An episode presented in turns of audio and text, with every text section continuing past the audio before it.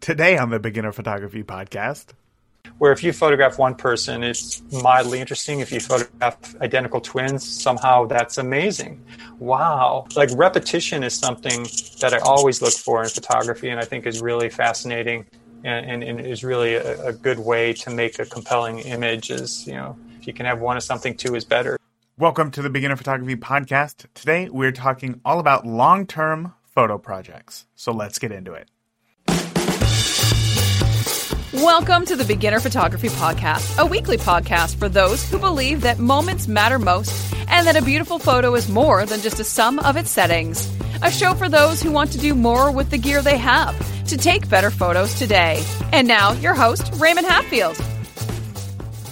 Welcome back, my photo friends, to this episode of the Beginner Photography Podcast. As always, I'm your host, Raymond Hatfield, and today we have a massive interview for you today. It is one that I have uh, been looking forward to for quite a while, uh, and one that I know that a lot of you are going to enjoy as well. It is with photographer, uh, photojournalist Scott Strazzante, and he, oh my gosh, he has more than 30 years of experience uh, working for like big publications. I'm talking like the Chicago Tribune, the San Francisco Chronicle, and what he does is he goes out on assignments. He works, right? And over time, he has built up this massive library of, of images.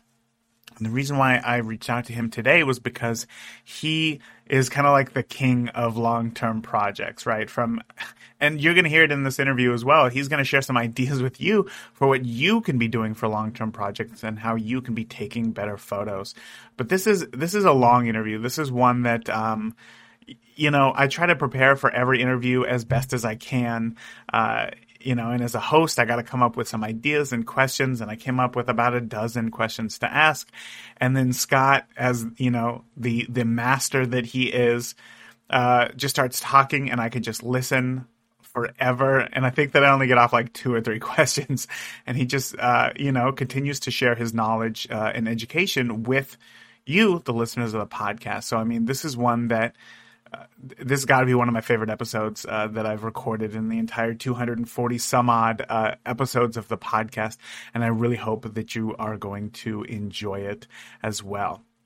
So, with that, let's go ahead and just get on into this interview with Scott Strazzante. Scott, you know, you are a photojournalist with 35 years of shooting assignments for major publications. Obviously, the uh, the Chicago Tribune, currently with the San Francisco Chronicle. Your work has been recognized the world over. You've won awards. You've published books. Can you tell me about before all of this? Right? Can you tell me about some of your earliest memories with a camera? Um, I think the reason I'm a photographer today is because when I was a child, um, we my family we would go on summer car trips. So it would be my two older sisters my parents and then my mom's parents. So there'd be seven of us in a uh, country squire station wagon and we would we would plan during the winter where we were going to go. And there'd always be two three week trips. We'd leave from chicago we'd get in a station wagon and and drive to say arizona and back and stop at all our little tourist destinations on the way. And we did that probably for maybe seven, eight years until my sisters got really old and they didn't want to hang out with us anymore. um, but in those seven years, we made it to all 48 contiguous United States, the lower provinces of Canada. And so I got to see the entire country, you know, through the, the windshield of the station wagon. And of course, we had no seatbelts on, and I was leaning up in the front seat between my parents, you know. Um, but for me, just kind of watching the world go by, just I, I, had no idea that it was training me but it just made me a visual person. It made me kind of crave seeing things. And and my dad was a very poor photographer. He had a, a canon AE1 film camera which he would use occasionally. He also would do a lot of super 8 um, videos of us at the swimming pool at motels and stuff. Uh, so he was interested in in photography a little bit but really never kind of took it anywhere. He was a, a tire dealer. He owned a tire dealership on the south side of Chicago.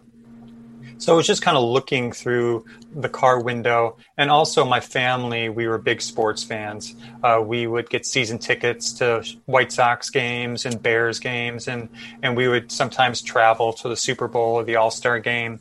Um, so I was used to being at sporting events, and I was a big sports fan. So that kind of led to me subscribing to Sports Illustrated magazine. So I would start putting up um, the covers and you know some of the inside photos on my wall. And of course i had this the swimsuit issue on the other wall and my farrah fawcett poster. But you know but i was really into sports photography and i never once thought of of, of it as a career. Um, i didn't really have much forward thought of what i was going to do. Um, i guess i kind of figured i was going to be a tire dealer like my dad and just kind of take over the family business. Um, so i would occasionally um, borrow my dad's camera when we would go to sporting events and i would take photos from the seats and then I would take them to you know Walgreens or whatever at the time, and get prints made. And in a five by seven print, the action was probably a half inch by a half inch. So small, and, yeah. And I remember cutting out those little quarter inch by half inch pictures and putting them in photo albums, and and you know, and and for you know, and, and it was really funny because when my dad first gave me the camera, I said, "Well, how do you use this?" He said, "This is all you need to know. Always shoot between f8 and f11." That's what he told me. He's like indoors. Sure, yep. He, he, said make sure that needle is always between f8 and f11. I'm like, okay. So no matter what I shot, where I was at, I was always you know between f8 and f11. It didn't matter if it was like you know half second exposure or one thousandth of a second.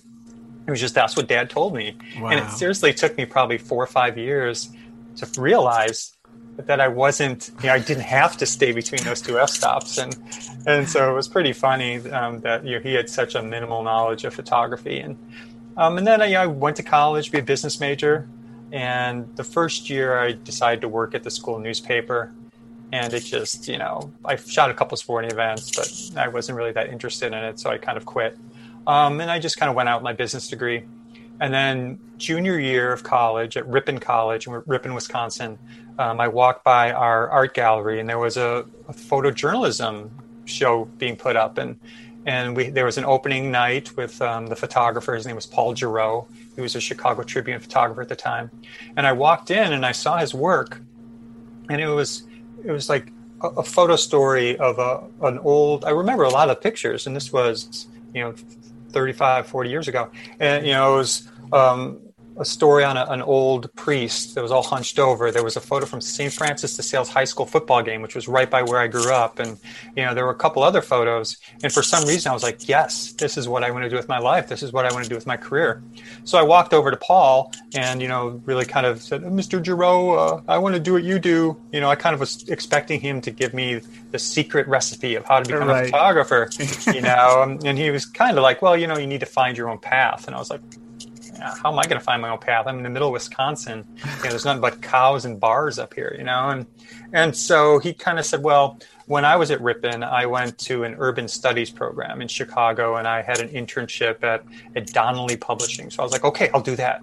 So even though I grew up in Chicago, I went my first semester senior year and spent um, um, the semester in Chicago, and and I ended up getting an internship at the City of Chicago Photo Department when Harold Washington, the first African mayor of Chicago, was um, in office, and it was amazing that photo department. They had like six or seven staff photographers. They were just brilliant. They just were one like they had so many great skills and great um, content to shoot.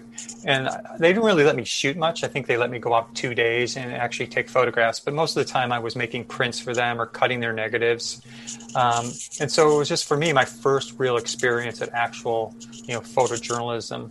Um, and so then I went back to Ripon my second year and finished off my art and business major. There was no photo classes at Ripon.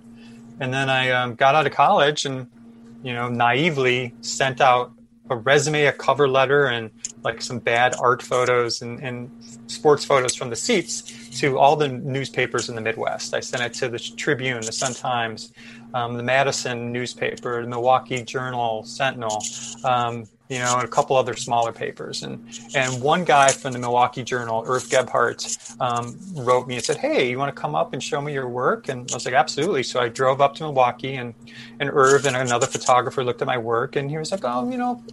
you know, really kindly was like, you have, looks like you have a really good eye. You know, you just need some more experience. You know, here's the name, John H. White. He's a Pulitzer Prize winning photographer in Chicago. He teaches a class at Columbia College. Why don't you give him a call and take his class? I'm like, okay, so call John, and you know, amazingly, John like picks up, you know, the number I call, and I didn't know who, who he was at the time, um, but they look him up, John H. White, amazing, and uh, so I talked to John. He's like, "Well, tell me about what you what you're you've done so far." And I gave him a little background of what I've photographed. He's like, mm, "You know, you can't really take my class unless you have a portfolio. So you're going to have to take photo one and darkroom one at Columbia College." I'm like, "Okay." So I enrolled in Columbia College. Um, all the time, I was still working for my dad um, at his tire dealership, and um, I got halfway through this photo one class and all of a sudden I got a call from a tiny newspaper called the Daily Calumet. It was on the southeast side of Chicago. It was actually the the neighborhood newspaper of where I grew up, and they um, had me come in and they asked me two questions. They said, "Scott, do you know how to use a flash?" And I was like, "Yes," and I didn't, you know. And then said, "Scott, you know how to roll your own film?" I'm like, "Oh, yes, I do," you know. And and back in the day, they would buy bulk bulk rolls of 35 millimeter film, and you'd have to go in the darkroom and roll them into the little 36 exposure um, kind of containers. And and so they hired me. It was like a part time, 16 hours a week at four dollars and 25 cents. Um, yep. That was golden, and I uh, told my my dad and my grandfather that I was going to be a professional photographer. And my dad's like, "Oh, thank God!" You know, my grandfather's like, "I'm disinheriting you." You know, it was just like it was so opposite. My grandfather was so mad I wasn't taking over the family business, and my my dad was like, "Oh, please, just go go do something you love. You know, don't be stuck in this family business like I was." And, and so, um, you know, I started at at the Daily Calumet and and was you know learned by making mistakes. And I thought I was good. I had this you know you know confidence, but I really wasn't. Looking back at the images, and and luckily that first year, um, I um, you know kind of learned some stuff and then that paper got bought out by a bigger paper and it kind of set me on my way kind of step laddering up. And and so it was kind of one of those things where I kind of fell forward a lot and and throughout my whole career you know I've always been open to things coming and taking advantage of situations and and not really doing much pre-planning. But it definitely was you know luck that I kind of got into the business and was in the right place at the right time. And and and a lot of people helped me on the way. And and so you know that's kind of a little bit of a you know the whole journey of me getting into the business. But but you make it sound as if like oh it just kind of happened and yet here you are you know as i mentioned in in your intro there like you're very accomplished. This isn't something that you just kind of do because this is what you fell into. You clearly strive for greatness to be able to capture images that uh, uh, that you love and that you find compelling and now today, obviously, you know, 35 years later, you have the technical knowledge. You can go out there and you can shoot what you visualize, right? Mm-hmm. But yeah. I still want to go back to those early days, right? And when you had the camera and, you know, your dad says, keep it between 8 and 11 and then you're gold, not all of those photos, as you said, you know, they're not going to turn out good.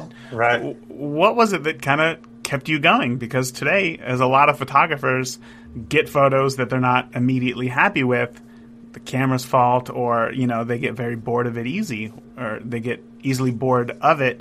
How do you? How did you uh, push forward and, and, and, and learn what well, the I think. I think I think a lot of it was naivete because, um, like, I think one of the advantages I had, and, and I'm not denigrating um, photo J schools or photography instruction. I'm just saying is I didn't realize that I I wasn't good. You know, like I didn't go to Western Kentucky or Ohio University or some college that was a photojournalism factory and have a professor tell me, You're bad. This sucks. This is horrible. This is no good. Don't do this. Don't do that. You can't do this, you know? And, and so I wasn't raised photographically in a negative way. And I think a lot of the problems with um, portfolio reviews and in, in, in, in, photo schools is that it, it's kind of like they, they see your work and they criticize it. And, and some people, it, that, that really motivates them. Me, no.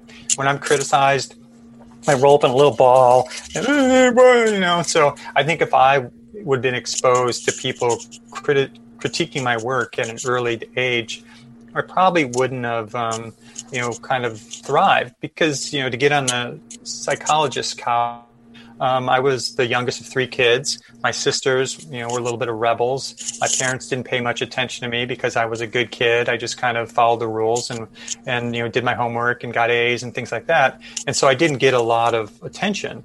And so when I finally found something, photography, where people who weren't knowledgeable about it, but saw my work and thought it was good, that just you know really kind of fueled my fire. Was oh I'm good at something. Here's something I'm good at, and and so it was kind of you know that drive to you know create work that people like.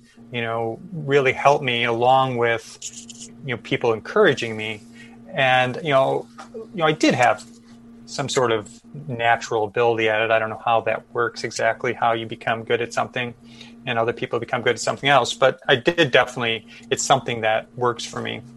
And I think of it, you know, especially in photojournalism, it's a lot about personality. It's a lot about coming into someone's life, making them comfortable with you quickly, and then kind of being uh, be able to kind of be involved with their life, but also step back and let them live their lives. And and so that you know was kind of something that I already kind of had because um, I just you know, always been an observer. I've always been a little bit shy and quiet, and I've always just watched the world.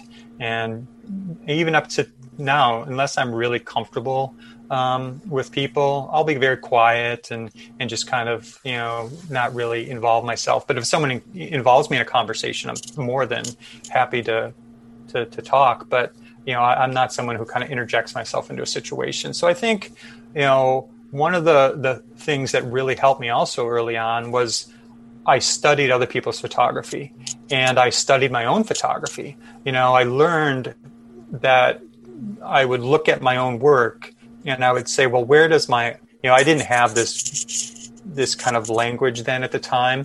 Um, I didn't know what I was doing, but now I know what I was doing was I would kind of look at an image and say, where does my eye go?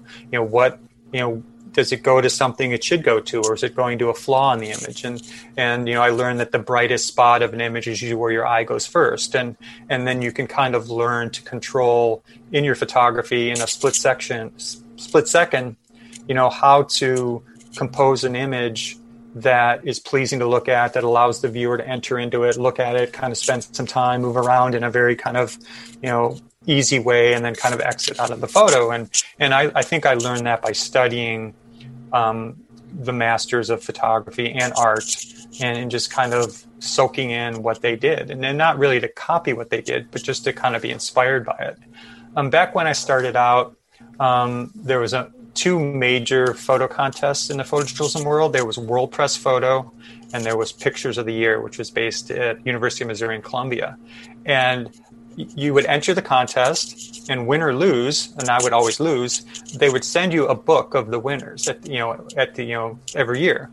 And when I got that POY book, I would just go page to page through it all and study all the photographs. And you know, it wasn't the best because sometimes I would see, oh, first place sports action this year was a rodeo photo. So I'd be like, oh, I need to shoot more rodeo. And then the next year, you know, first place in news was, you know, was a fire and I'd be like, oh wait, I need to get a scanner and shoot more fires, you know. And so, you know, it was kind of I was kind of chasing things, but it also gave me kind of a little bit of direction and things like that. And um, so, it, you know, it, it, definitely, you know, was a multitude of things I think that helped me grow as a as a person and a photographer.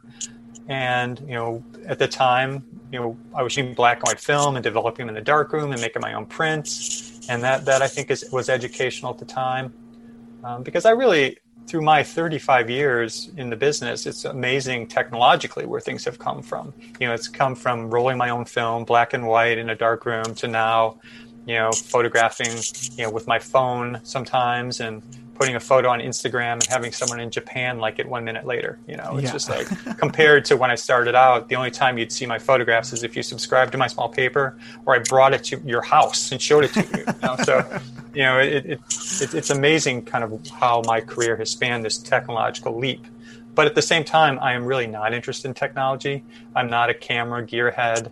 I'm not someone who, um, you know, I've been lucky to have the best photo equipment because I work at big newspapers and they supply it to you. But I don't like getting a new camera because I think the key for anyone who's a photographer is you have to learn your camera well enough that you forget forget it you know so you have to you know know how the settings work to be able to kind of change the settings on the fly but just to forget about the technology of it and just concentrate on making images. And and and that's why you know you always hear these people oh the new sony's coming out. I need to get that because that's going to make me now i'm going to be a good photographer. Oh wait no canon now is a new mirrorless. I got to get that because now i'm going to be a good photographer.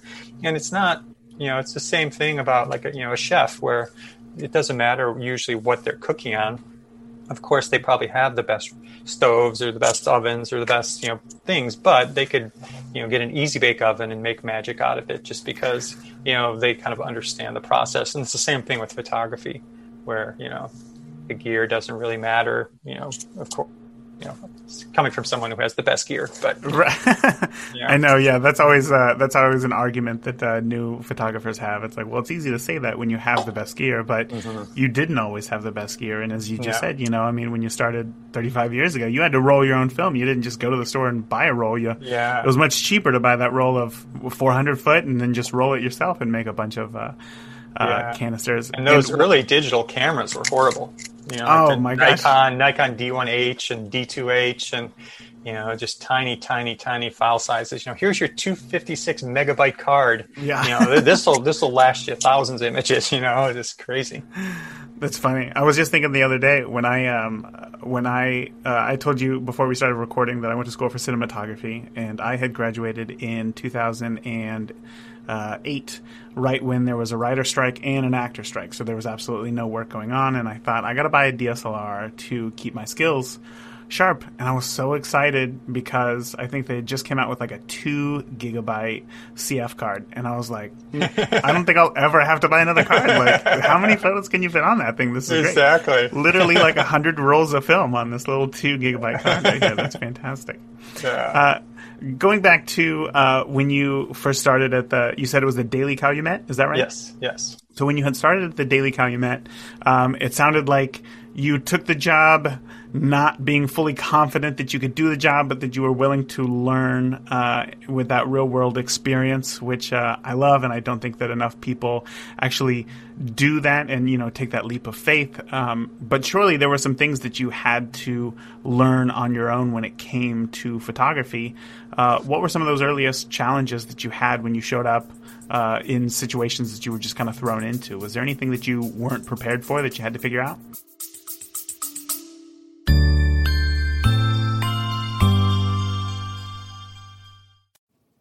Hey, Raymond here. If you're sometimes baffled by which camera settings to use, then I've got just the thing for you. My free guide, Picture Perfect Camera Settings. It's a fantastic starting point for anybody eager to understand the basics of camera settings in various shooting scenarios. And it's tailored to beginners who want to get out of auto mode, providing clear, easy to follow suggestions on where to start with your settings. So whether you're capturing a stunning landscape or a family portrait, Picture Perfect Camera Settings will help you to get off of automatic mode and explore the possibilities your camera offers. Remember, mastering photography settings is a journey, and this guide is your first step and the perfect resource to guide you towards finding the right settings for your style. So grab your copy today at perfectcamerasettings.com and start your journey to better photos.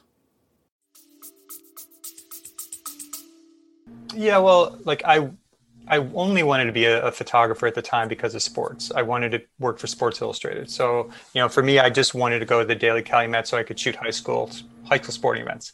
You know, and then luckily in one year when we when it got bought out by the Daily Southtown, which is a bigger paper, then I was able to shoot professional sporting events, which was crazy. So I had to kind of learn, you know, to photograph other things and you know, we would have to do. I think my first assignment was go find a photo, go find a feature photo, and I got a snowball fight, and and I was afraid of people, so I would like literally be shooting from behind bushes, you know, and and, and be so afraid to ask someone for their name, and and so to to approach someone and say, "Hi, I'm from the newspaper. I took your photo. Can I get your name?" was something that still panics me to this day sometimes, and and so kind of learning to to not just be an observer, but have to involve myself in someone else's life, a stranger who might say no, you know, and that was always traumatic. And, and I also was not very professional. The, the newspaper, um, it didn't publish on Saturdays. So, like if you would shoot an assignment on Friday, you know, it probably wouldn't make the newspaper at all, or maybe, you know. And so I would sometimes get a couple assignments on a Saturday, and I would I hate to say this, I, I, would just go up to my college, my friends, and party and just blow off the assignments, you know, and then, then come back on Monday and make some excuse that, oh, I screwed it up in the dark room. And they'd be like, okay, no, well, accidents happen, you know, and, and so like I didn't have a great professional work ethic at the time. I was more interested in continuing my college years. But you know, once I got to the Daily Southtown a year later, that that went out the window. I couldn't do that anymore. So I guess you know that first year was a really low stress environment. The newspaper was kind of, and it was all young people my age, anyways, and so we weren't you know that that concerned about the quality. But you know, the, the funny thing was the the editor who hired me, his name was Bob Bong, and uh, you know, and so I always joke that he you know he was you know on his bong a little bit too much to hire me. Um, but the, the guy who really helped me was JT Smith. He was the photo editor at the time, and he taught me how to use a flash, and he taught me how to roll film, and you know he kind of really you know held my hand as I you know and, and, helped me out on assignments that I really wasn't used to.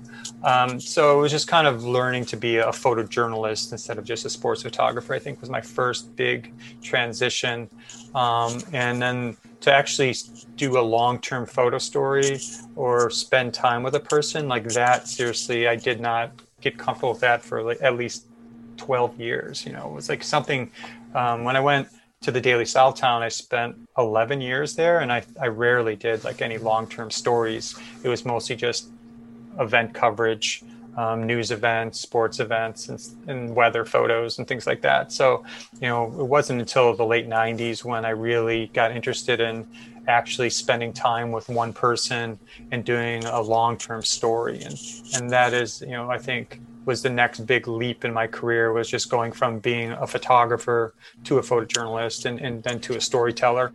Um, and, and that kind of, you just kind of takes time. At least for me, it did. Some other people you know are more comfortable spending time with strangers but um, you know now it's something i can do easily but in the beginning just kind of being timid was something i really had to overcome hey raymond here and we will get back to today's show in just a moment do you know what all of the world's top photographers have in common no they don't all shoot with the same camera or use the same lens but they all edit their photos now, I'm not talking full digital manipulations, but more subtle visual signatures. That is how you create your own unique style. Are your images living up to their full potential, or do they fall flat? Well, let me help breathe life into your images by giving you 52 of my favorite Lightroom presets absolutely free over at freephotographypresets.com. Again, that is freephotographypresets.com. Don't miss out. Okay, back to today's interview.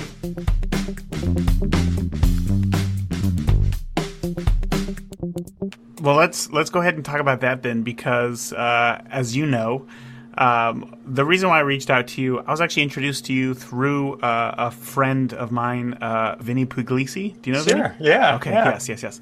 Uh, so uh, we were talking, and he was talking about some of the great photographers who he had known, and he brought up you, and I remember obviously your name stood out to me and I was like I wrote down your name and I was like I got to get him on the podcast one day. So I just very recently checked you out and was like, "Oh my gosh.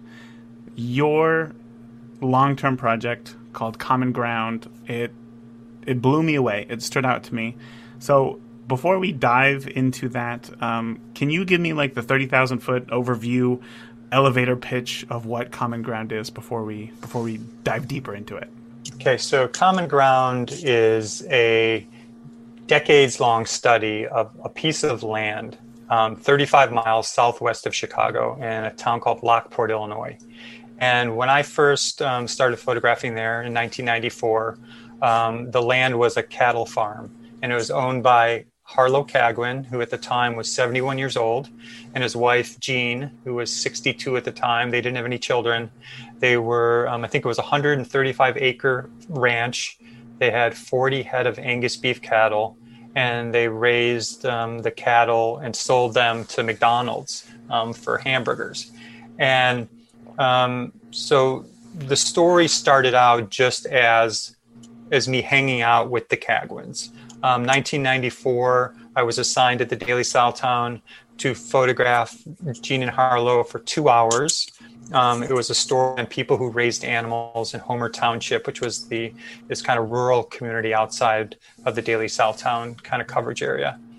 And so I went in the afternoon, and Harlow was tending to his cattle, and Jean was there feeding them, and and so I just kind of hung out for a couple hours, and you know just made the same photographs I did every other day, just a very quick glimpse of what someone does, um, not who they are, but what they do.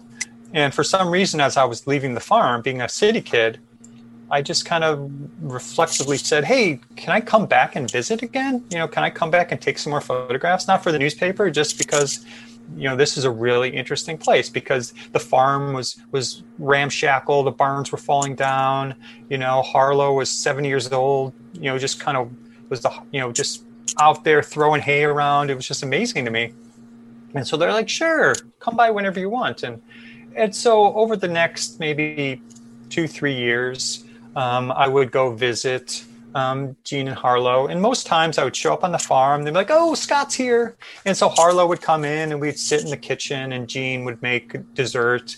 And I would sit there and just kind of chat with Jean and Harlow.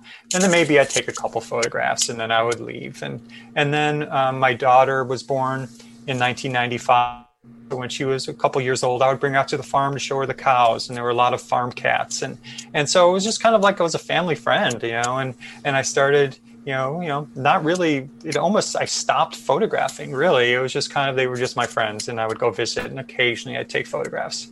But then in 1998, um, I got a job at a paper in Joliet, Illinois, which was um, a suburb, a big suburb of Chicago, um, and they had a newspaper, the Herald News, which was one of the great photojournalism's papers of the time. There was a string of papers around the Chicago area in Joliet, Aurora, Elgin, and Waukegan. It was called the Copley newspapers.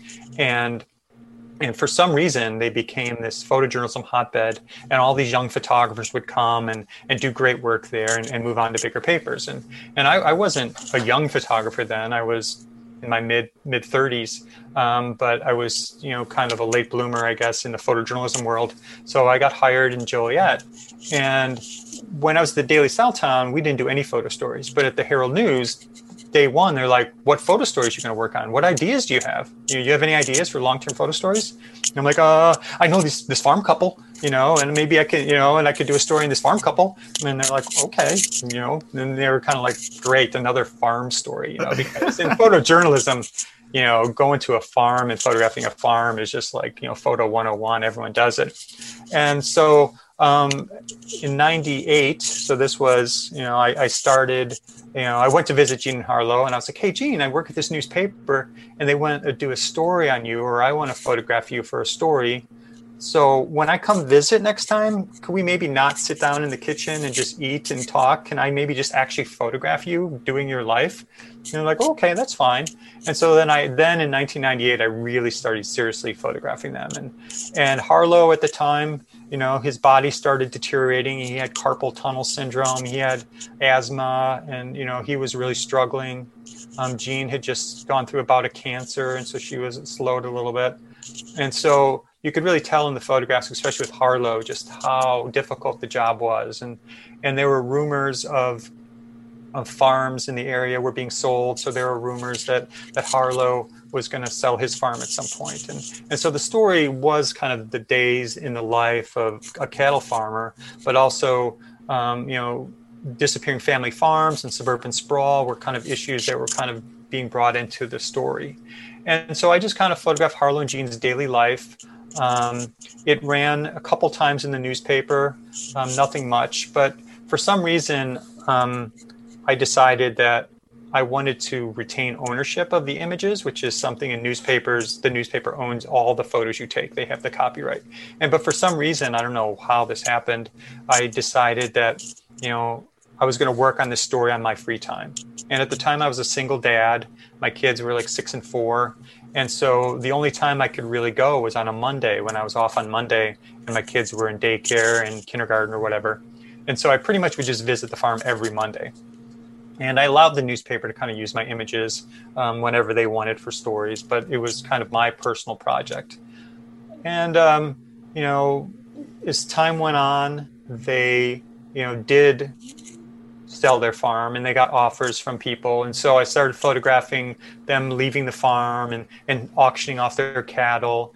And the, the subdivision developer that bought their farm actually started building the subdivision around their farm while they were still farming. And so so their farm was kind of shrinking and like the model homes were way off in one corner and they were leveling off all the topsoil and everything in other parts of it.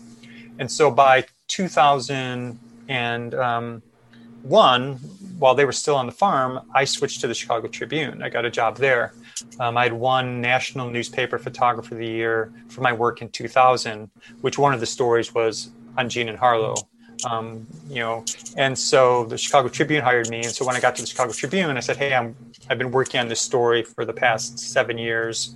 Um, I was wondering, you know, if I can retain ownership, you know, I would like to continue to work on it here." And so the, the, the paper agreed. And so then, you know, I photographed those final days on the farm, and on July second, two thousand and two, um, Jean and Harlow, you know, they were supposed to leave the farm months earlier, but because they needed to kind of knock down their house so they can continue to build the subdivision. But it just took Jean and Harlow forever to get out of there. So the subdivision the developer was getting really anxious. So they pretty much said, okay, if you're you you have to be out by July 2nd. If not, we're going to just knock your house down with you in it. You know, of course they were they were weren't serious, but sure, they were yeah. they were serious. And so um, July 2nd, Jean and Harlow were scrambling around their house. You know, they're you know, finally they're packing up the last of their belongings you know, one of their cats runs up in the attic and hides, and, and they had to they had to leave it behind. Oh, and oh, no. so yeah, so Jean and Harlow walk out of the house, and Harlow goes one way, Jean goes the other. Harlow sits down on this this big felled tree that was in the front yard, and they just start tearing the house down immediately. And so Harlow's like slumped on this log with the house just being torn down behind him. And it was just like, I pre visualized this moment for years because I knew it was going to happen eventually, but I never realized it would come together like it did. And it's probably the, the image favorite is maybe the wrong word, but it's the most compelling image I think I've ever made in my career. It was just this shot of, you know, this old farmer, you know, the house he had lived in for the past 80 years being torn down behind him. And so at that point, uh, I had photographed for eight years. Um, I thought it was a complete story.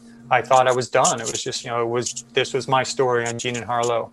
And um, as as time went on, um, I, I, would go back and I would visit the subdivision that was being built. And uh, Jean and Harlow bought a new farm, not to farm, but to just live on. And they built a new house and, and they, they leased the land to another farmer. So they were living maybe two miles, two, two hours south of Chicago on another farm. And I would visit, visit them occasionally.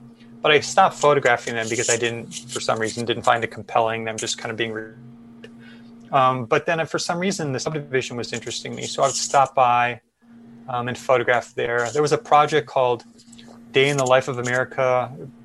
Um, it was it was um, they hired 10 photographers from every 50 of all the 50 states to photograph the states. And it was a week in the life of america. I can't remember what it was. But anyways i went to the subdivision and photographed at the subdivision for this project. And I, I had this idea well maybe if i found a family in the subdivision and started documenting their life somehow i could tie it in with the farm, you know, and and just kind of you know the kind of the progression of this land in suburban Chicago.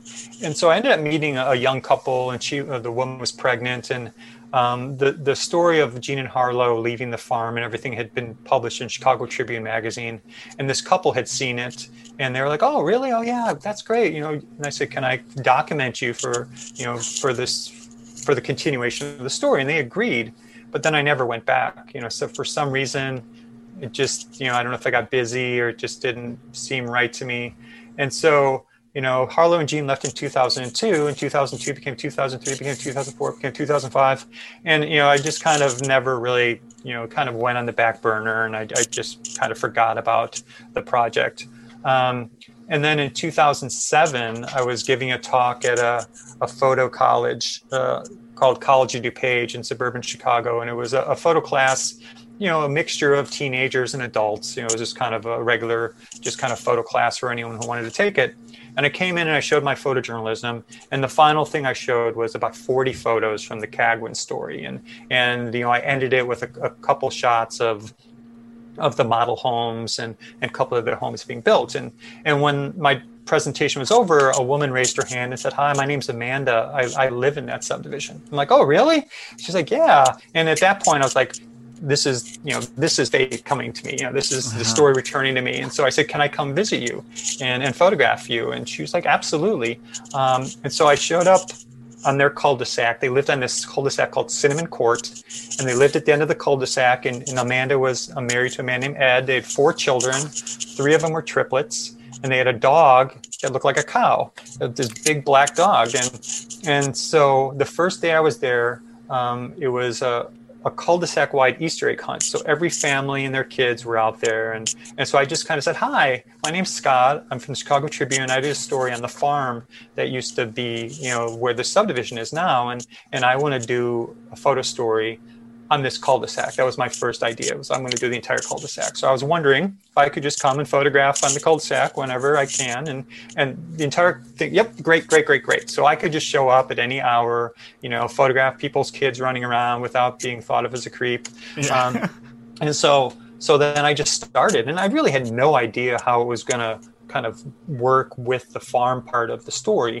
Um, so I think that my second visit um, um, Ed and Amanda's oldest son Ben was was playing in the yard with his cousin CJ, and they had a jump rope, and they were wrestling on the ground and and kind of like tying each other up with this jump rope, and and so at the time, my process was I would go shoot for three four hours and come back, and I would edit the photos and put them in a folder because um, the first half of the farm story was on film and then when i started shooting in the subdivision at that point i just had digital cameras so it became digital. And so i had this stockpile of maybe 500 farm images. Um, so that day i got back and I, I, started editing my subdivision photos and i found the photo of ben and cj wrestling with the jump rope and it reminded me of a photo i'd taken of harlow wrestling with a day old calf that had gotten loose and, and he was trying to tie it up with a rope and he fell down and the calf was on the ground and the rope. And it, it was very similar to the photo of ben and cj and so i decided to put the two photos together as a pairing um, also called a diptych and and at that point i'm like yeah this is how i can tell the story of this land i can i can have a photo from the farm and one from the subdivision and, and put them together as a pairing and kind of compare and contrast life on this same piece of land, two different types of life. And, and so at that point, I was able to put together like five pairings immediately. And so then every time I would go to the subdivision after that, I would either see something that reminded me of the farm, or I would just look through my images from that day, back through my farm photos and try to find things that were compared. And, and everything happened with serendipity. There was no like, hey, Amanda, can you stand here and do this and like that? You know, it was just me observing things happening and I think there were two photos that I kind of had a pre visualization of. One, I had an aerial of the, the farm, and then I did an aerial of the subdivision. And then I had this one photo from the second floor of um, Jean's house, uh, of Jean from their farmhouse. And then I, like, one day went up and shot out of the second floor when Amanda was was mowing the lawn. But besides those two photos, there was really nothing when I went out there looking for a specific image. But every time I would go, I would get five or six new pairings and five or six new pairings. And so this was a March of 2007. And um, I then started, you know, putting these things together. And, and in October of that year, I went and spoke at this workshop called the Mountain Workshops in Kentucky, where they bring a bunch of students in and they do photo stories.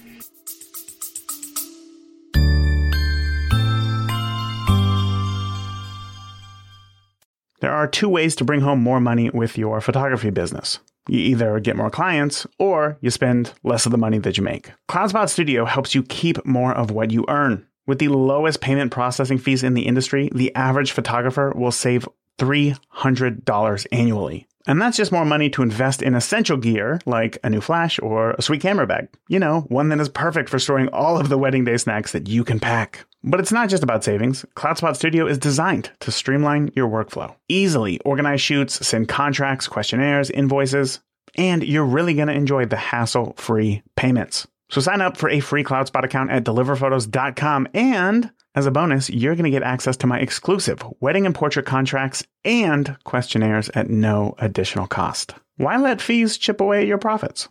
Empower your photo journey with CloudSpot and watch your business soar. And um, I showed like 30 diptychs to this people, and no one had ever seen these this work before. And people were like, "Holy cow, this is yeah. amazing! This wow, this is a great story." And people were like, "You got to show it to this person. You got to show it to this person." And this one guy was there, um, and he said, um, Chad Stevens, he said, You got to show this to my boss, Brian Storm. Um, and Brian um, is this photo genius who works at MediaStorm, or he founded MediaStorm, and it was a video company. And so he brought me to New York, and, and they ended up doing a seven minute um, kind of video piece on the project. And then I had a couple of friends that I'd known um, from I went on this photo tour after I won Photographer of the Year with a National Geographic photographer. And I called her and pitched it to National Geographic. And she said, Well, it's too specific for National Geographic, but we have this new feature called Photojournal, where we, we give four pages to a photographer in the magazine to show a project they've been working on, a long-term project. And and so in the February 2008 edition of National Geographic, I had four pages from my Common Ground story, and and so it was just crazy how once I made that diptych connection, it just kind of totally took off, and it was really cute. Like in February, or you know, I went to the grocery store with the Grabenhofer family, and um, little Katie, one of the triplets, picked up National Geographic and put it on the register and told the lady behind the thing, "I'm in this." And the lady's like, "Sure you are, sweetie. Sure you are." And so it was just really, really kind of cool. And um, after that, you know, I, I, worked in the subdivision, um, collecting images and making diptychs um, for you know maybe three more, two, three more years later before I turned it into a book. And, and I did a Kickstarter campaign and raised a good amount of money and then, um, you know, published it as a book. And, and that, you know, for, for me as a photographer, a book is like the, the, the holy grail. Like that's what you want. You want to have a book because it's, it, you know, it'll last forever. And, you know kind of it's it's you know it's not as fleeting as the internet or the daily newspaper it's something that is very tangible and so so you know it was just one of those things where I had no idea where the project was going, and it just kind of built up momentum as it as it rolled along. And and you know, when I first visited Jean and Harlow in 1990, you know, I never imagined it would be anything, and then it ended up being you know a kind of a career-making project. And and you know, it, it's definitely for me something that I still continue to do now. Nothing at that scale, but I do you know collect images like in different ways. Like in, in the late 2010s, I started um, taking street photography with my daughter's iPhone with the Hipstamatic app. And then I got, you know, at the time I had a Blackberry with the Tribune, so I didn't have an iPhone, so I had to borrow my daughter's. And I bought my own iPhone. So then ever since then, I've been doing iPhone street photography. And that turned into my second book, which is called Shooting from the Hip, which is a collection of black and white street photography images from around America and you know and, and the images i'm collecting now i've been doing the same style photography at the oakland coliseum which is this kind of old decrepit um, baseball stadium the oakland a's play at. And so since 2014 i've been collecting images. Every game i go to i will i will take a certain amount of images or i'll just go and photograph the entire game. And and so that i hope will be a book someday. And and then i also in the past two years i've started doing um, kind of fine art photography slow shutter speed ocean images. Um, and you know, I call that the Pacific series because it's all the Pacific Ocean. So at some point, I hope that's another book. So it's just something where you know, I have my day job at the newspaper, which I love, but it's weird in my career if you ask most people you know what what do you know of scott Strazzante's work they're like oh common ground and then they'll be like oh he does street photography and stuff and and and, and really none of that was from you know my newspapers. It was all kind of things that i've kind of you know decided to to pursue. And and yeah they, they know i work at newspapers and i have some quality of work that they enjoy but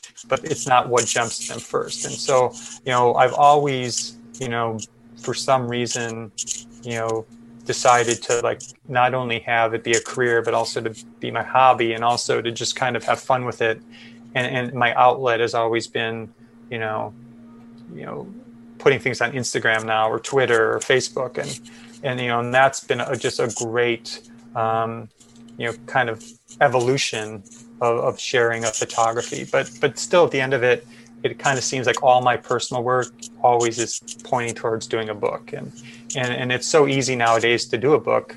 Um, you know common ground i made a lot of money on the kickstarter so we did 3000 copies which was probably way too many and then when i did the shooting from the hip book um, i did a pre-sale online and, and the pre-sale paid for a thousand books and so um, my publisher in chicago warren winter you know he was fabulous you know he he did everything. He, you know, he found the, the printer in Hong Kong and he, you know, took care of all the design and everything and, and things like that. And, and I think he's kind of been struggling in the pandemic. And so his, I don't think his production business is doing too well or his publishing business. So the next books I do, I'm not sure if Warren will be able to do them.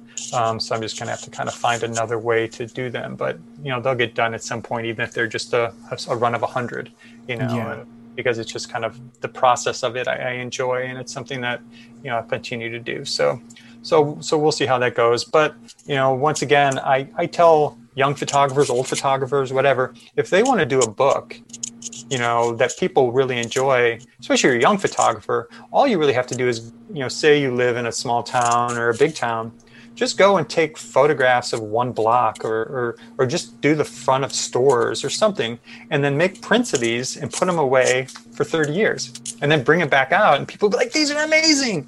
You know it's like because now i'll see photos from the 70s and it doesn't matter how bad they are as a photograph yes. they'll be like that's amazing! Look at that! Yeah. look at that! So it's like time really makes a way of improving all photographs and and i wish you know, there were a lot of photographs that I never made when I was younger that I should have made and, and, would have been amazing to have, or I just threw them in the garbage, you know. But it's, uh, you know, you know, you kind of think, oh my God, I'm I'm a amateur photographer. I can never have a book. I could never do a project anyone would be interested in, and it's not true. It's like, you know, follow your own voice, follow what interests you um, because if it excites you, it'll excite other people, and, and it doesn't have to be anything grand or big, or you know, it doesn't have to be following, you know, cattle farmers for eight years. You know, it could just be, you know, just what you see in your daily life, and um, but you have to be very kind of organized with it. You have to, you know, photograph it and, and you know edit it and but do it over time and it'll evolve and get better. Um, you know like my pacific series um, fine art photography is evolving as i speak.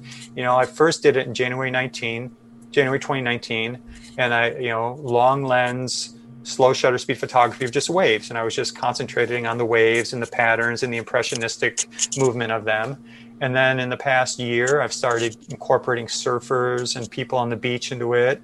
And then now I've kind of gone this right turn where I've started to do the same slow shutter speed thing at sporting events. I was at the Pebble Beach Pro Am yesterday, I mean on Sunday, and I was at a Golden State Warriors game last night. And I've started playing around with doing slow shutter speed. So, you know, so that'll be another kind of side project I'll just kind of work on over the next year and kind of collect and, and just see where it goes. And maybe it'll turn into nothing. But but for me it's just, you know, being someone who's, you know, four decades into this profession, I continue to want to do things that excite me and, and you know, kind of still have an evolution and not, you know, just be shooting the same photos I for year after year after year, which could be successful, but for me, it doesn't interest me to just kind of become a caricature myself. I just want to keep, you know, expanding and, and, and trying new things and different things. And, you know, I just, I'm as excited about photography now as I was when, when I first got my first job at the Daily Calumet. So many things to unpack there. Love how you broke down, obviously, I mean, the entire progression of how Common Ground came to be, and then obviously there at the end talking about you know how to even start your own uh, long-term project because that's something that I've always had an affinity towards these long-term projects. Uh, just a few about a month ago, I guess, my mom sent me. She was she lives in Arizona currently, and she sent me a bunch of old photographs that she had in a box, and I mean some of them were from my parents' wedding. Uh, you know, they got married in the 70s. And I remember looking at those photos and thinking to myself, there was nothing fancy about these photos when they were taken. They were just simply, uh, you know, here's what's happening in front of my camera. But today, I mean, it's it's the it's the clothing, it's the cars, it's right. you know how people look that make those photos so interesting. And I love that perspective because there's so many times that you know we go to start a long term project and a month in or two months in, it feels like where's this going? You know, like right. like am I right. doing the right thing? Am I doing the wrong thing? Uh, so I appreciate you sharing some ideas. You know, even just on your own block, photographing storefronts, uh, and who knows what it could turn into. So you don't even have to have like like an amazing story because you don't know how it's going to end anyway. So you yeah. might as well just start with something. Does that sound about right? Yeah, exactly. Like you, you could even do something like you know photograph your kid's bedroom once a year. You know, from when they were born to like when they're thirty or forty.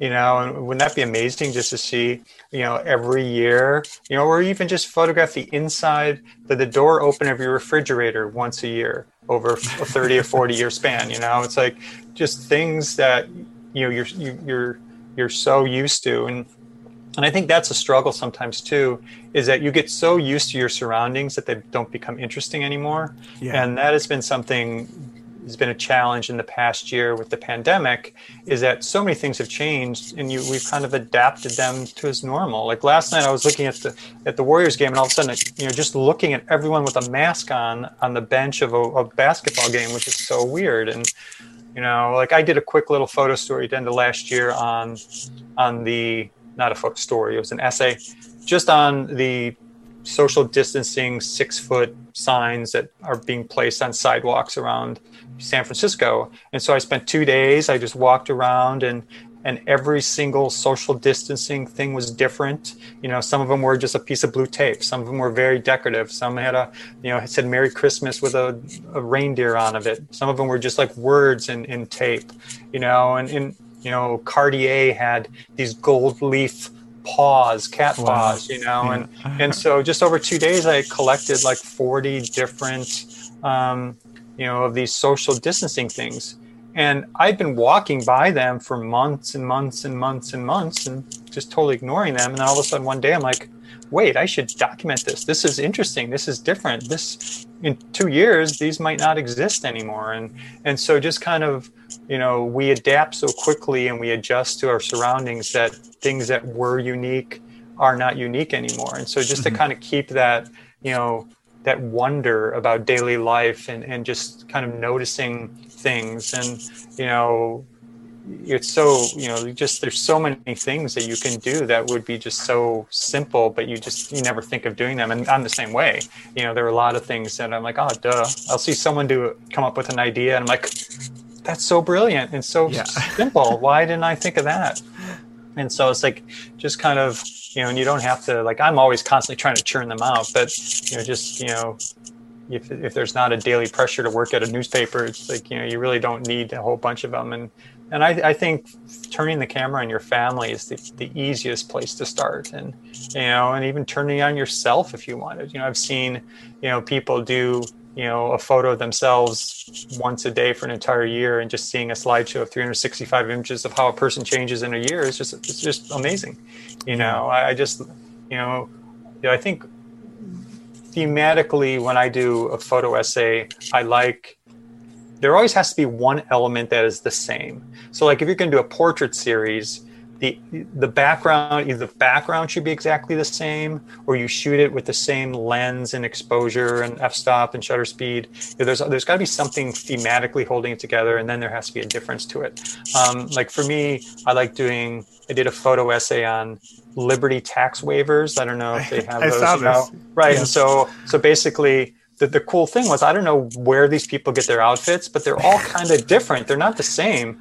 And yeah. so like, you know, the is a Statue of Liberty, and I did it in 2010 in Chicago. And you know, one person was you know Statue of Liberty, you know, you know. Anyways, it's hard to describe a photograph in words, but anyways, but the thing was, I had like 15 of them they were the same, but they were each of them were different, and, and some of them were wildly different.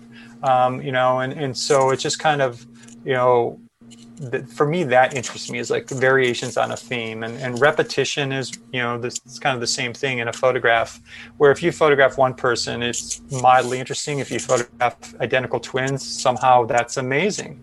Wow look at those identical twins. That's amazing. Um, but if you just photograph one of those twins eh, it's a person you know? And so yeah. like repetition is something that i always look for in photography and i think is really fascinating.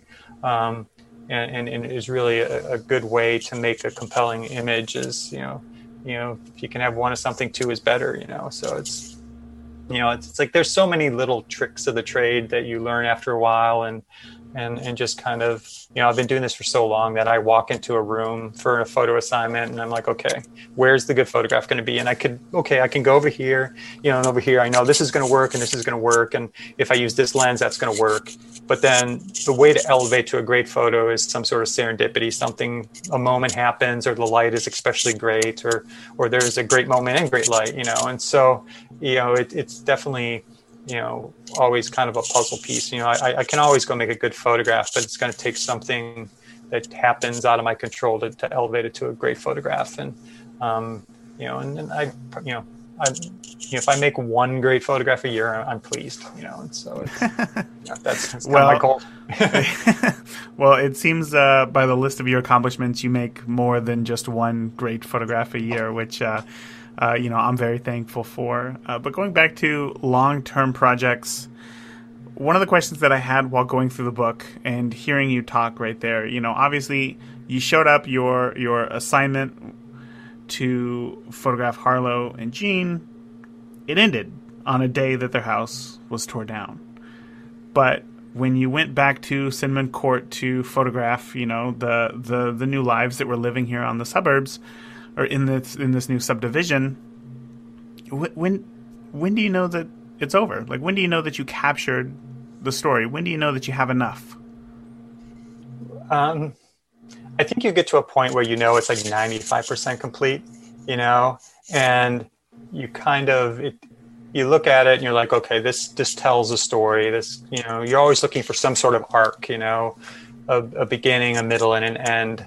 Um, this great photographer, Kari René Hall, once um, explained it to me. She said, you know, when you do a photo story, you basically want this. You want a cat climbs up a tree, someone shakes the tree, and the cat gets out of the tree.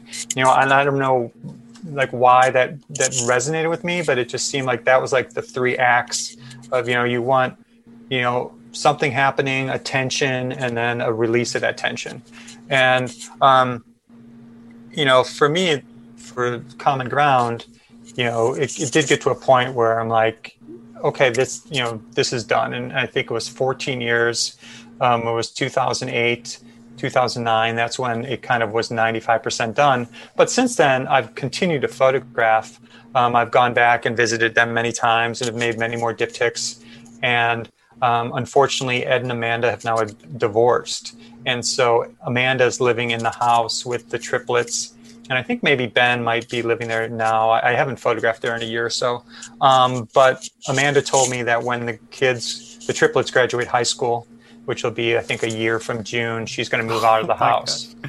so um, I'm going to go back and, and photograph them getting ready to move out of the house and then moving out of the house on the final day, and then it'll be done. It'll be 100% done. unless like a circus family moves into that house and you know or something. But or you know but the thing is that like that'll be the hard ending for me because mm-hmm. then it'll you know and then i'll have so many pairings of the grabenhofer family moving leaving the house with the Cagwins leaving their house. And then i'm, I'm not sure what i'm going to do with these photographs you know i don't i'll, I'll put them on social media um, i don't really have an interest in doing another book on it um, but we'll see. You know, I'll, I'll, cross that bridge when I get to it. But um, and I think this time around, what I might do is try to apply for some grants to finish the project. Um, and, and, I'm not sure. You know, I have such a body of work on it. It should. I should be able to get a grant somewhere to go and, and photograph it for the final time to fly back to Chicago and spend a week there. Um, but we'll, we'll see. Um, but next time I go visit, I have to I have to go there sometime soon. It's been it's been too long before I, since I photographed there, and you know, so it's it's it's interesting. Um, but yeah, it it is a good question. Like sometimes you don't know when something is done, but it's kind of like a TV show, you know, when like Happy Days when you know Fonzie jumped the shark. You know, it's like it was such a famous thing. Like, okay, this show's done now. You know, there's they don't have to make any more Happy Days, and you know, and and it was funny. It's like you know, the Fonz literally jumped a shark with his his motorcycle, and that's where jumping the shark came from. And you know, so you get to a point where you're like, yeah, there's I'm not treading on any new ground here. I'm just kind of creating the same images over and over again, and and you know a lot of times when a story ends is because the newspaper publishes it and you kind of stop. And um, and that's one thing with the Cagwin story because it was published in the Herald News it was published in the Chicago Tribune it was in Mother Jones magazine you know and so I was always finding new outlets but most stories I do it publishes in my newspaper and then I'm, I'm finished with it. And and the, the, one of the the things about being a photojournalist especially when you do photo stories that is very difficult is that you come into someone's life and they trust you to photograph them. And you spend you know a week or a month or eight years photographing them. And then the story's over and then that's it you know and then like what do you do? Do you never see them again? Do you do you you know do you visit them? You know when you have 5 10 20 stories like this you can't continually stay in their lives because i've been invited to so many birthday parties and and things like that. Families i've photographed and i feel horrible saying well i, I can't. I'm busy.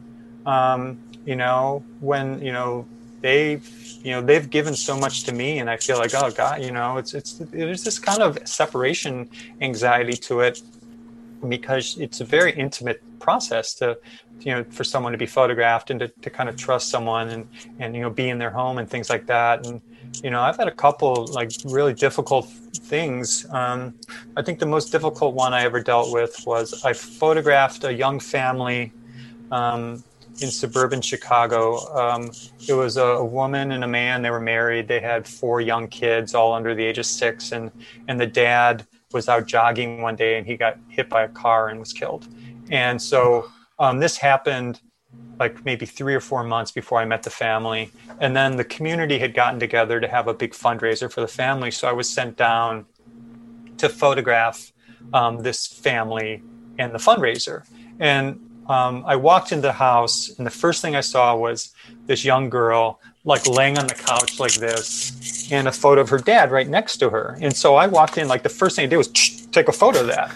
And um, and then you know like most newspaper assignments it was like well what do you want me what do you want us to do? You know mm-hmm. and and you know she's like well how about if we play a game? You know so there's always this kind of in the beginning when you do an assignment like the people you're photographing they feel like they have to put on a show for you like they have to like well what can we do? Well let's walk to the park you know so they'll do something that's not real just because they feel like they have to perform for you. So sure. anyways so so I, I ended up photographing the family for maybe three or four hours and just like the Cagwin story I knew there was more there. And so I, I, I, asked them and then I asked my editors, well, can I continue to photograph this family until the one year anniversary of the husband's death? And um, everyone agreed. And so I then went and I started photographing this family. And they were two young. Um, there was a, a, boy who was six, I think. Um, the girl was five. I'm forgetting some of the names, which is so horrible. Um, the girl who was five. And then there were two younger girls who were three and two. And so when I first arrived, the, the two young girls, they would come and punch me and they would kick me and they were like really angry at me. And, you know, and then maybe the third or fourth visit, they just started hugging me and they wouldn't let go. And they just like were so attached to me. Wait, wait, wait, wait hold on. yeah. Were they kicking you because they felt like you were intruding in their lives? I don't, or, I don't well, I don't know. I don't know. Like I, I imagine, no, no, no. I imagine there was like somehow they connected me with their dad and their dad left and their dad oh, died. Oh, and maybe, maybe somehow I was some male proxy for that anger or whatever. I don't know. I'm just making that up. Okay. But then once I spent more time with them, then they became really attached to me. And so when it got to be near that one year anniversary of, you know, when I knew the story would be over, I started thinking, oh, I'm going to leave them. Like, mm-hmm. I'm going to be spending all this time with them. They got attached to me, and now I'm leaving them. You know, yeah. am I am I reinforcing to these little girls that men leave. You know that you fall in love or you get attached to some man, and then Oh they're gonna leave. You know, and so like I'm making this all up in my head, and, and I know part of it might be true, part of it might not be true, but it's just like like it's you know for me it's just ugh, it, it's just Weighs heavy on you. Yeah, it's really it's really a weight, and you know, and so you know the story ended up being just on the the five year old girl. It was called Daddy's Girl, and just kind of focused on her because she was the one that seemed most affected by by the loss and stuff, and um, and but um, you know. And uh, Alyssa Blanchett was the mom, and um, the names are coming back to me. This, this was probably 10 years ago. Um, but then, you know, so I lost touch with the family. And then, like, you know, on Facebook, you have those Facebook messages that you don't see. They're like hidden messages because you're Yes. not a Facebook friend. And sometimes you, for eight months later, you like see all these messages, you know? like and- dang it yeah right right and so i went on there at one point like maybe two or three years after and like message from a woman a friend of the mom and saying that she'd had cancer and you know and like so and then i tried to reach out to someone and i don't like i don't know what happened. I'm like so did the mom die? And you know and like i couldn't like the phone number i had didn't work and i still don't know what happened. And it's just like oh it just tears me up. And so you know it's Oh like something goodness. in photojournalism that you know you don't really think about just kind of those connections that you make and then then you're gone you know? It's just you know but it's impossible to kind of stay connected with everyone. And you know i have my own family and you know and now i moved to california and so it's you know it's definitely you know it's definitely a trade-off that you really kind of have to deal with. And and you know it you know i only you know i don't know. It's it's not like um like i, I it, it it's really i don't know.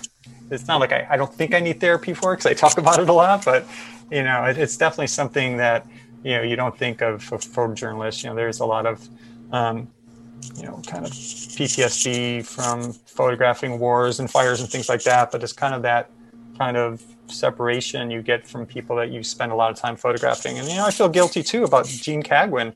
You know she's her harlow passed like um, i think like five days before his 90th birthday. Mhm. and that was what would that be? Let me do quick math. 19 years from so that was probably in 2013 and so jean is living by herself in her home and i visited her a couple times but i haven't visited her since i moved to california you know and i you know i just feel horrible about that you know and but it's like you know she lives in you know three hours south of chicago and i get back to chicago i'm busy visiting my family and yeah and so it's hard to get down to see Jean and and so yeah so like I could probably sit here and name like 10 12 15 20 people that like oh shit man I feel horrible I, I I've lost contact with them you know I think So that we get the idea, you know, that that part of being a photojournalist. First of all, I'm sure that you weren't taught this, you know, when you first started shooting. That like, hey, this is going to be a heavy thing at times.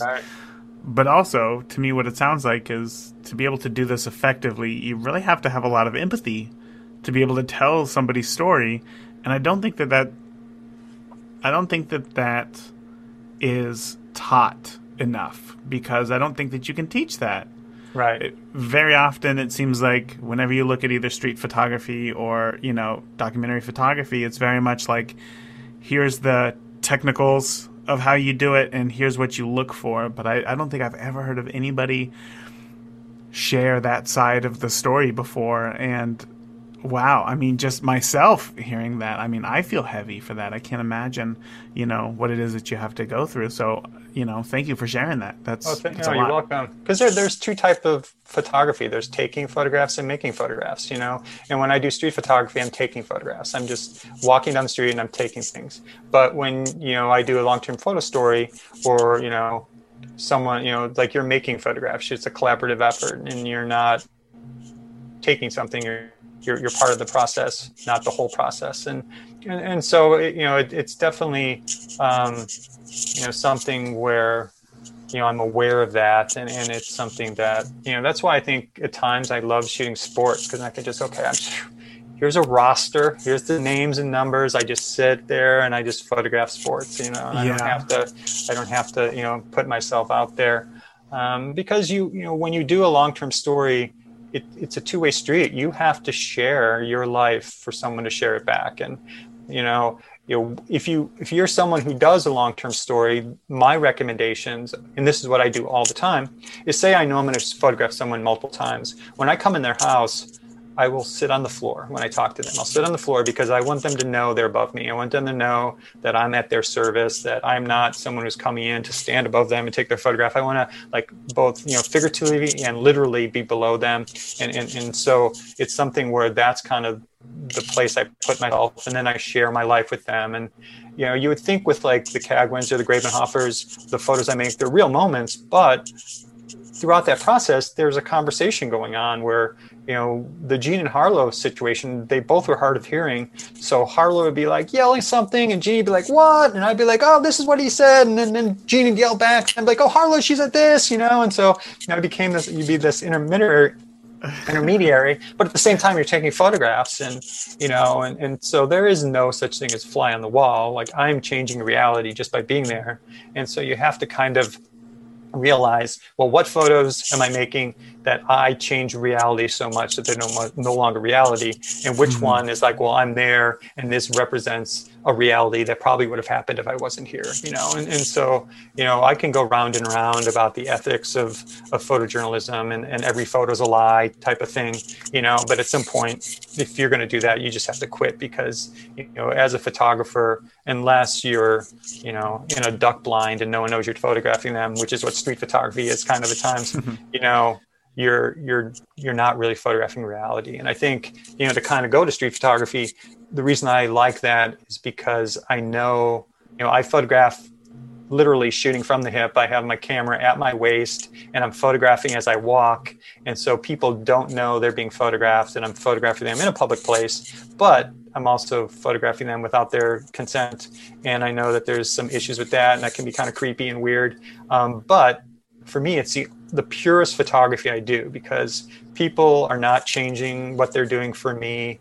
I'm photographing something that's happening, you know, that would happen if I hadn't walked past. And and you know, that's why I think I've really been, you know, I went through this phase for five, six, seven years where everything was street photography because it was so pure and it was so real and it was not affected by myself and I was able to make images you know that I felt you know at times where my newspaper work is a little tainted by my presence. That street photography is is the realest work I, I ever do, and and so you know I've kind of you know I do street photography occasionally, but it's kind of run its course now. It's like you know I still enjoy doing it, but it's no longer an obsession.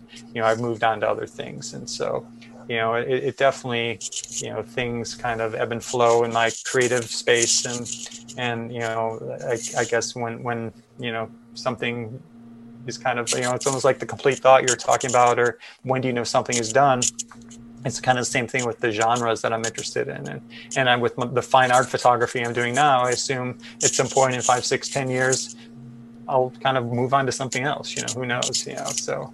But you know i love photography so much it's such an ex- place for me to express my creativity and um, I'm just so glad that I stumbled into it and somehow it became a career. Because if I was a tire dealer, that would not have been my my ideal life. I tell you that much. So, you know, I definitely would have been a weekend warrior jumping out of planes or something. Because, you know, it's like, you know, the career I have it has been exciting. It's made me maybe boring on my weekends when I'm not working, but but it definitely has been an amazing life. Scott, I don't know how to end it any better than that. I I could listen to you talk all day, but I know that you have a yoga class coming up, and I don't want to keep you uh, any longer than you know than I already have. Um, I want to say thank you for your time today. Uh, you've been very gracious with it. Uh, you know the experience that you have. I can't thank you enough for sharing it with myself and the listeners. Uh, before I let you go, can you let listeners know where they can find out more about you and pick up a copy of your book, Common Ground and Shooting from the Hip? Sure. It's a little complicated because my publisher um, last year kind of downsized. So he just delivered two pallets of book to me in California. So I had two pallets of books in my driveway at some point. And um, I do have websites for my books, but those go to my publisher. And I've heard lately that, you know, it's totally out of my control. I've heard people say that they haven't been able to get a book. So what you need to do is a little bit of work. Um, you can find me um, on Facebook or Twitter um, or Instagram. Everything is at Scott Strazzante. Um, and the, the books, Common Ground, retail for 50 and I think Shooting Hip is 70 but I've been selling them for $20 each or $35 as a pair. And if you can um, reach out to me, I've just been having people Venmo me money or PayPal me. Um, Venmo is the same thing at Scott Strazzante. Um, so it's probably best to just kind of send me a direct message on Instagram or Facebook or something, and I can kind of work walk work you through the process, and then I'll just send you the books right away. And if the United States Postal Service delivers them, they will get you. So know. Yeah, mine mine were a few days late, but I'm gonna I'm gonna give them the benefit of the doubt with all the snow that we've been getting. Uh, but I'm gonna put information for you know, of course, I'm gonna post your because I, I saw your Instagram photo and that's how I found to uh, to reach out to you on PayPal. I'm gonna find that photo. I'm gonna put it in the show notes. Oh, that'd if anybody's perfect. interested, uh, and they should because I mean these books are beautiful and it is just so clear how much work and how much effort uh, you have put into them, and it just shines through in in all of your work. What I loved in this interview about uh, uh, Scott, talking with Scott, is just that there are so many things that you know we have a right, base awesome. Level kind of knowledge of.